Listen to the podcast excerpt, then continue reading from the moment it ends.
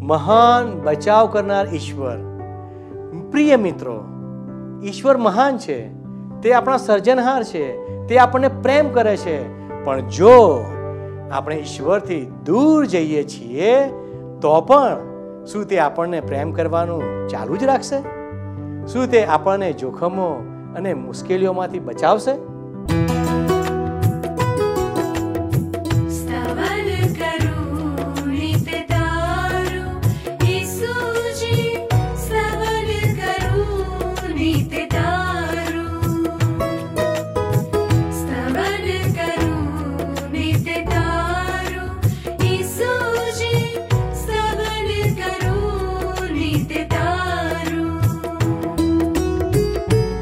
आज सवारे साध सु महिमा करू प्रभु तारो। महिमा करू प्रभु तारो।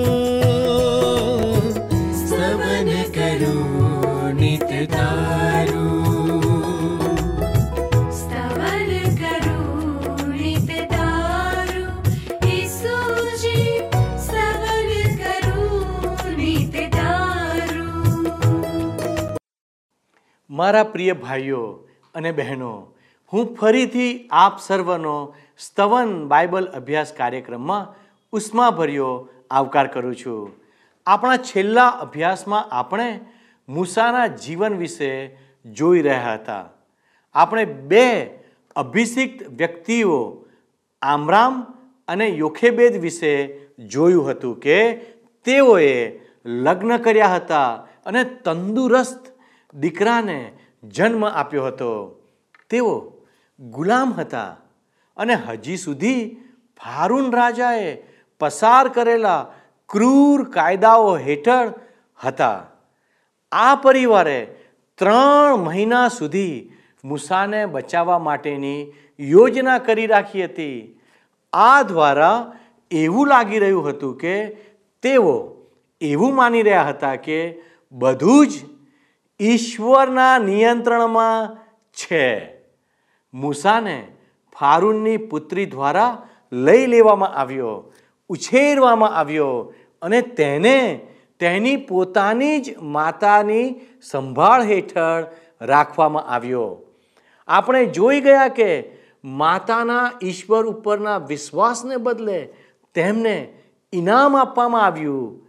તે માતા માત્ર તેના પોતાના દીકરા પાસે પાછી ગઈ, એમ જ નહીં, પણ તે બદલ તેને પગાર આપવામાં આવ્યો. શું તમે આવું કદી સાંભળ્યું છે? પછી આપણે મૂસાના જીવનના પ્રથમ ચાળીસ વર્ષો વિશે જોયું કે જેમાં મૂસાને ઇજિપ્તવાસીઓની જેમ ઉછેરવામાં આવ્યો અને તાલીમ આપવામાં આવી. પરંતુ ટૂંક સમયમાં જ બધી જ બાબતો મૂસાની વિરુદ્ધ થઈ ગઈ કારણ કે તેણે પોતાના એક સાથી ઇઝરાયેલીને બચાવવા માટે એક ઇજિપ્તવાસીને મારી નાખ્યો હતો. હવે ફારૂન મૂસાને મારી નાખવાનો પ્રયત્ન કરવા લાગ્યો. મૂસાએ મિધ્યાનમાં નાસી જવું પડ્યું, જ્યાં તેણે સિફોરા નામની એક નમ્ર સ્ત્રી સાથે લગ્ન કર્યા. તેણે બીજા ચાળીસ વર્ષો તાલીમમાં પસાર કર્યા. કારણ કે ઈશ્વર તેમના લોકોના પુકારને લીધે અને તેમણે પોતે ઇબ્રાહિમ, ઈસાક અને યાકૂબ સાથે કરેલા કરારને લીધે મૂસાને ઇજિપ્તમાં પાછો મોકલવાની રાહ જોઈ રહ્યા હતા. તેથી હવે આપણે એ શીખવાના છીએ કે ઈશ્વર મૂસા સાથે શું કરશે અને તે ઇઝરાયલને કેવી રીતે બચાવશે? પ્રિય દર્શક મિત્રો, હું આ કાર્યક્રમમાં આપ સર્વનું સ્વાગત કરું છું અને દેવના સેવકને ધ્યાનથી સાંભળીએ. પ્રિય મિત્ર, હવે આપણે નિર્ગમનના બીજા અધ્યાયની સોળમી કલમથી આગળ વધવા માંગીએ છીએ અને એમાં આપણે જોઈશું મિત્ર, તો મૂસા મિદ્યાન પ્રદેશમાં એક બિન યહૂદી કન્યા સાથે લગ્ન કરે છે.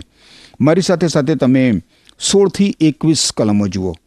અહીં લખ્યું છે, નિર્ગમનનું પુસ્તક, બીજો અધ્યાય, સોળથી એકવીસ કલમોમાં.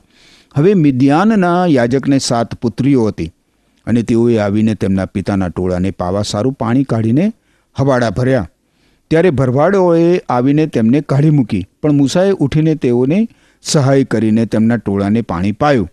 અને જ્યારે તેઓ તેમના પિતા રેવ એલની પાસે પાછી ગઈ, ત્યારે તેણે કહ્યું કે, તમે આજે આટલા વહેલા કેમ આવ્યા? ત્યારે તેઓએ કહ્યું કે એક મિસરીએ અમને ભરવાડોના હાથમાંથી છોડાવી ને વળી અમારે સારું પાણી કાઢી ટોળાને પાયું.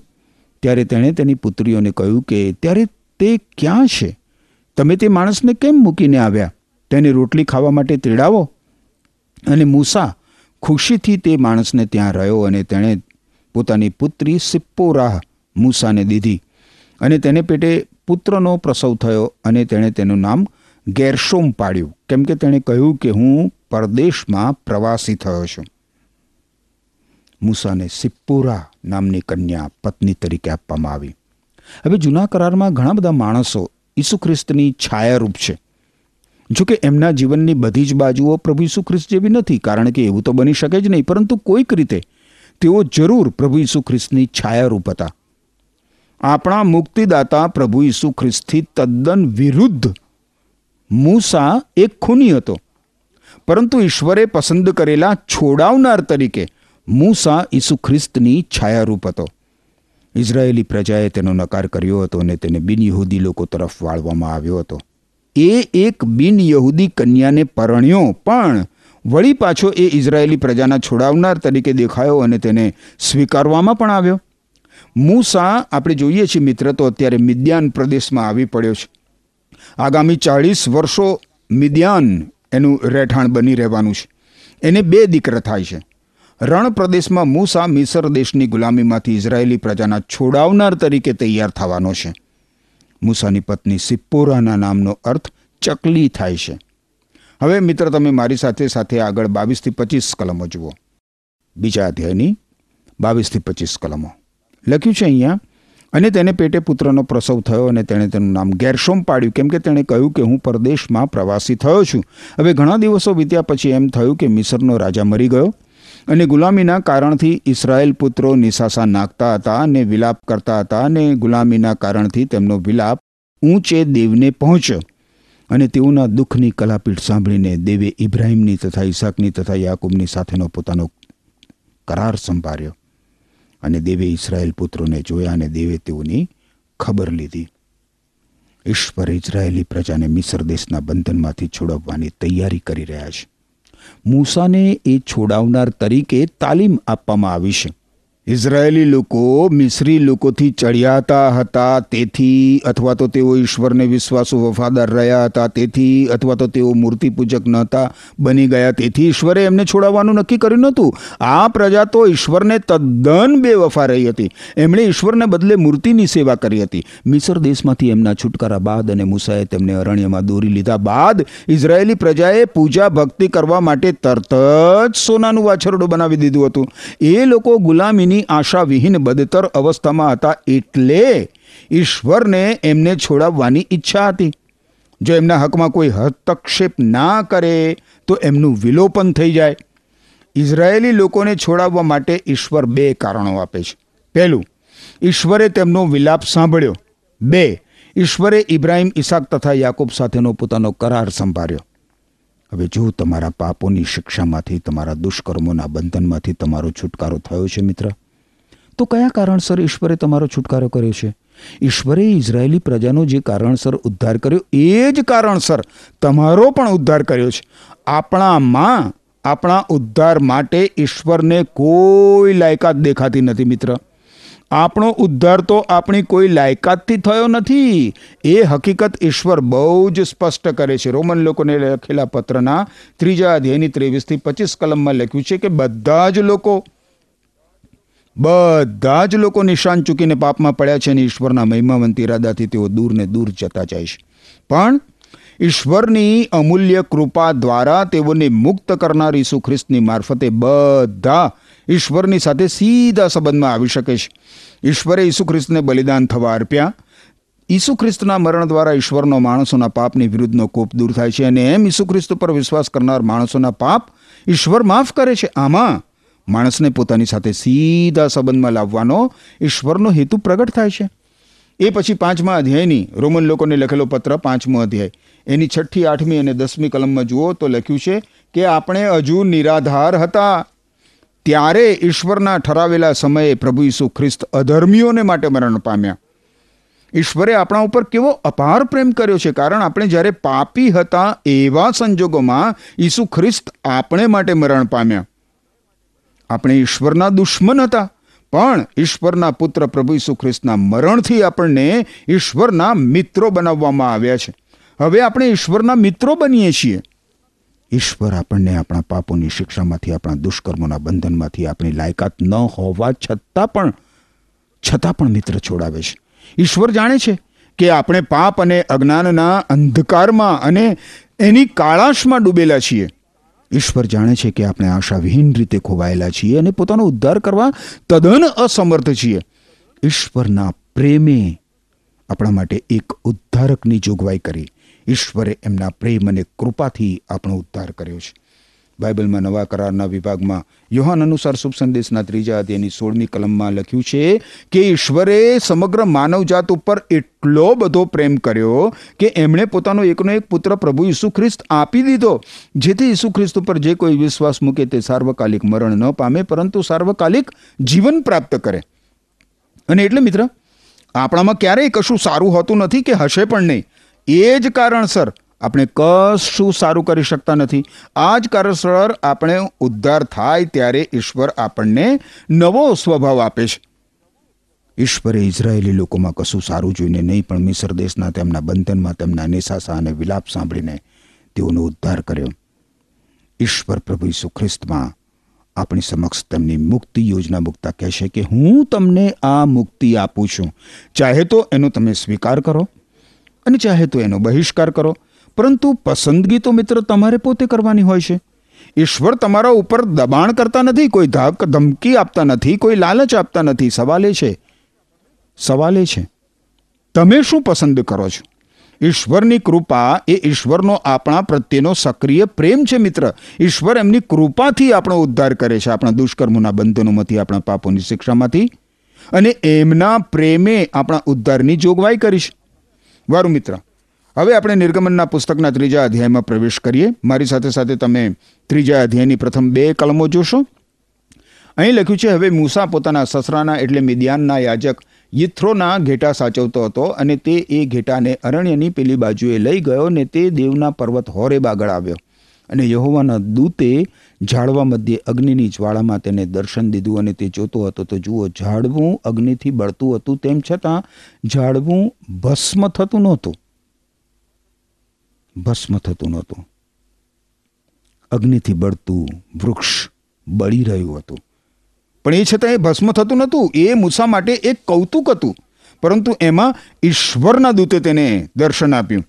અહીં ઈશ્વરના દૂત તરીકે જેનો ઉલ્લેખ થયો છે એ બીજું કોઈ પણ નહીં મિત્ર, પણ માનવ અવતાર ધારણ કર્યા પહેલાંના સ્વયં પ્રભુ ઈસુ ખ્રિસ્ત હતા. આગળ ત્રણથી પાંચ કલમો આપણે જોઈએ તો ત્યાં લખ્યું છે, શું કહે છે? ત્રી ત્રણથી પાંચ કલમોમાં. અને મૂસાએ કહ્યું કે હવે હું પાસે જઈને આ ચમત્કારિક બનાવ જોઈશ કે ઝાડવું કેમ ભસ્મ થતું નથી? અને યહોવાએ જોયું કે તે જોવા માટે એક બાજુએ ફર્યો ત્યારે ઝાડવામાંથી દેવે તેને હાંક મારીને કહ્યું કે, મૂસા મૂસા. અને તેણે કહ્યું, હું આ રહ્યો? ત્યારે તેણે કહ્યું કે, અહીં નજીક ના આવતો. તારા પગમાંથી તારા ચંપલ ઉતાર, કેમ કે જે જગ્યાએ તું ઊભો છે તે પવિત્ર ભૂમિ છે. ઈશ્વરે મૂસાની રીતભાત સુધારવી પડી. જો કે મૂસાને ફારૂન રાજાના દરબારમાં ઉત્તમ શિક્ષણ અને તાલીમ મળ્યા હતા, તો પણ પવિત્ર ઈશ્વરની હાજરીમાં એને પોતાના ચંપલ ઉતારવાનું પણ ભાન નહોતું. માનવીએ ઈશ્વરની પવિત્રતાનું ભાન સતત રાખવાની જરૂર હોય છે મિત્ર.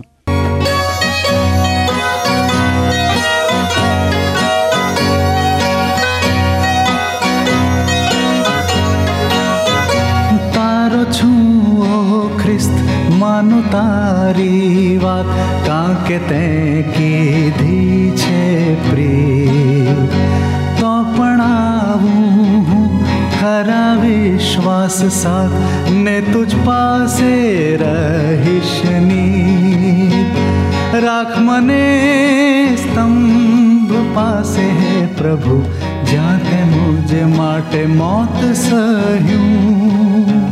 રાખ મને તુજ ભૂખની પાસે હે પ્રભુ જ્યાંથી મૂલ્યવાન રક્ત વહ્યું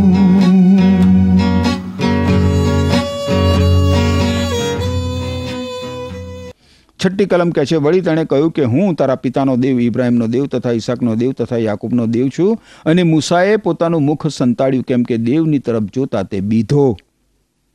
મૂસાએ ઈશ્વરની તરફ જોયું નહીં. એણે જો જોયું હોત, તો એને ઈશ્વરનું પ્રકટીકરણ જોવા મળત. માનવ આકારમાં ઢંકાયેલા પ્રભુ ઈસુ ખ્રિસ્ત.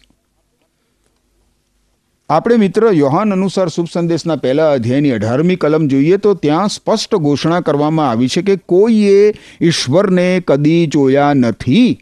જે ઈશ્વર જેવા જ છે એટલે કે પ્રભુ ઈસુ ખ્રિસ્ત અને જે ઈશ્વર પિતાની અત્યંત નિકટ છે એટલે કે પ્રભુ ઈસુ ખ્રિસ્ત, એકલા તેમણે જ મનુષ્ય સમક્ષ ઈશ્વરને પ્રગટ કર્યા છે. ઈશ્વરને ઓળખવાનો માર્ગ મિત્ર એક જ છે પ્રભુ ઈસુ ખ્રિસ્ત. હવે આગળ આપણે નિર્ગમનના પુસ્તકના ત્રીજા અધ્યાયની સાત અને આઠ એમ બે કલમો જોઈએ. લખ્યું છે અહીંયા, અને યહોવાએ કહ્યું કે મેં મિસરમાંના મારા લોકનું દુઃખ નિશ્ચય જોયું છે અને તેમના મુકાદમોને લીધે તેમનો વિલાપ સાંભળ્યો છે, કેમ કે તેઓનો ખેદ હું જાણું છું. અને મિસ્રીઓના હાથમાંથી તેઓને છોડાવવા સારું ને તે દેશમાંથી તેઓને કાઢીને એક સારો તથા વિશાળ દેશ, બલકે દૂધ મધની રેલમ છેળવાળો દેશ, જ્યાં કનાની તથા હિત્તી તથા અમોરી તથા પરિઝી તથા હિવ્વી તથા યબુસી લોકો રહે છે, ત્યાં તેમને લઈ જવા સારું હું ઉતર્યો છું. ઈશ્વર જ્યારે માનવીનો ઉદ્ધાર કરે છે, ત્યારે કશાકમાંથી તેનો ઉદ્ધાર કરે છે. એટલું જ નહીં, બલકે કશા માટે પણ તેનો ઉદ્ધાર કરે છે. ઈશ્વર માનવીનો પવિત્રતા માટે અને સ્વર્ગ માટે પાપમાંથી ઉદ્ધાર કરે છે.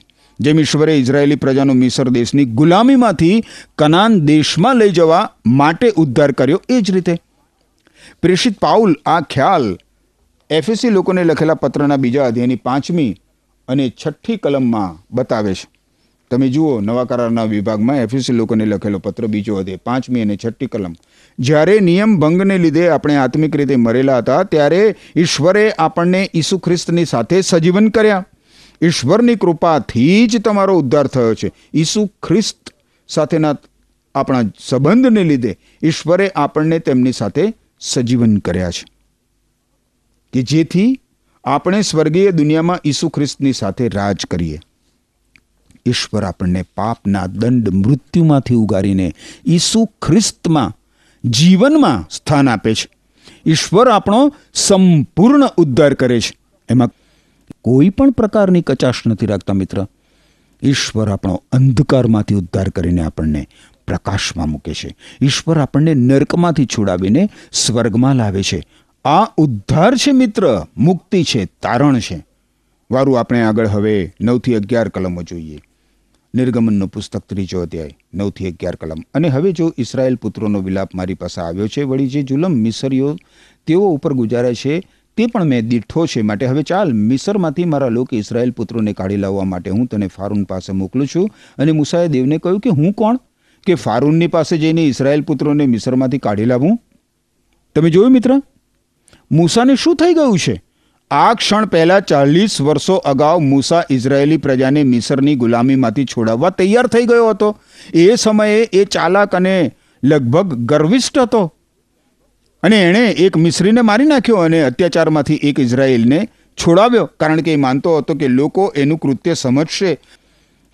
મૂસા માનતો હતો કે એ પોતાની તાકાતથી પોતાની તાકાતથી ઇઝરાયેલી પ્રજાને છોડાવી શકશે, પરંતુ એને સમજાઈ ગયું કે પોતાની તાકાતથી છોડાવી શકે એમ નથી. અને ઈશ્વર એને એ કામ માટે લાયક બનાવવા માટે તાલીમ આપવા અરણ્યમાં લઈ ગયા. મૂસાને ખબર પડી ગઈ? એને ખબર પડી ગઈ કે એ કેટલો નબળો હતો? હવે મૂસા ઈશ્વરને કહે છે કે, હે ઈશ્વર, હું કોણ છું? તમે જે કહો છો એ કરવાને હું શક્તિમાન નથી.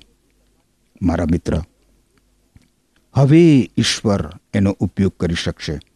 ઈશ્વર એમના સેવકોને આ રીતે જ પ્રશિક્ષિત કરે છે.